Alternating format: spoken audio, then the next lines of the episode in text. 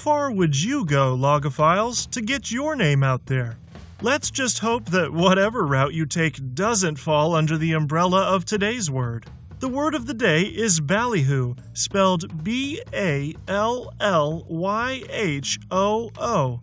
Ballyhoo is a noun that means a clamorous and vigorous attempt to win customers or advance any cause. More simply, we can define ballyhoo as blatant advertising or publicity. If you're thinking of starting a marketing company, you might want to think twice before including ballyhoo in the name.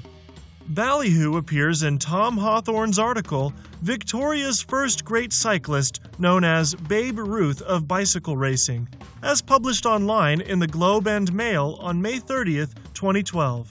This article details the life of Canadian cyclist William Peden, better known as Torchy. As a young man, William worked for a logging company on Vancouver Island, cycling 30 miles after a long day of physical labor. He qualified for the 1928 Olympics at Amsterdam only to suffer disaster when he suffered two punctures in the race's opening 10 miles.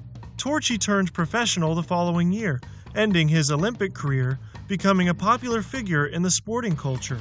He was even romantically linked to Countess Fern Andra, a beauty of German silent movies and friend of the spy Mata Hari. The romance likely was a bit of promotional ballyhoo.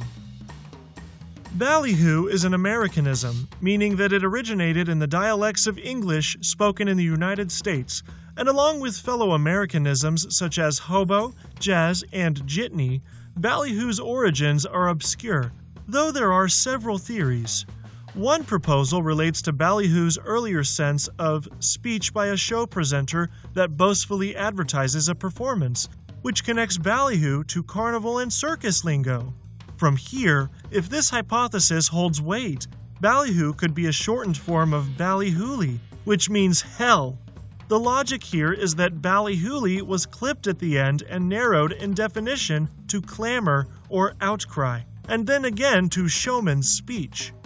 There's no need to boast or brag about a broad vocabulary.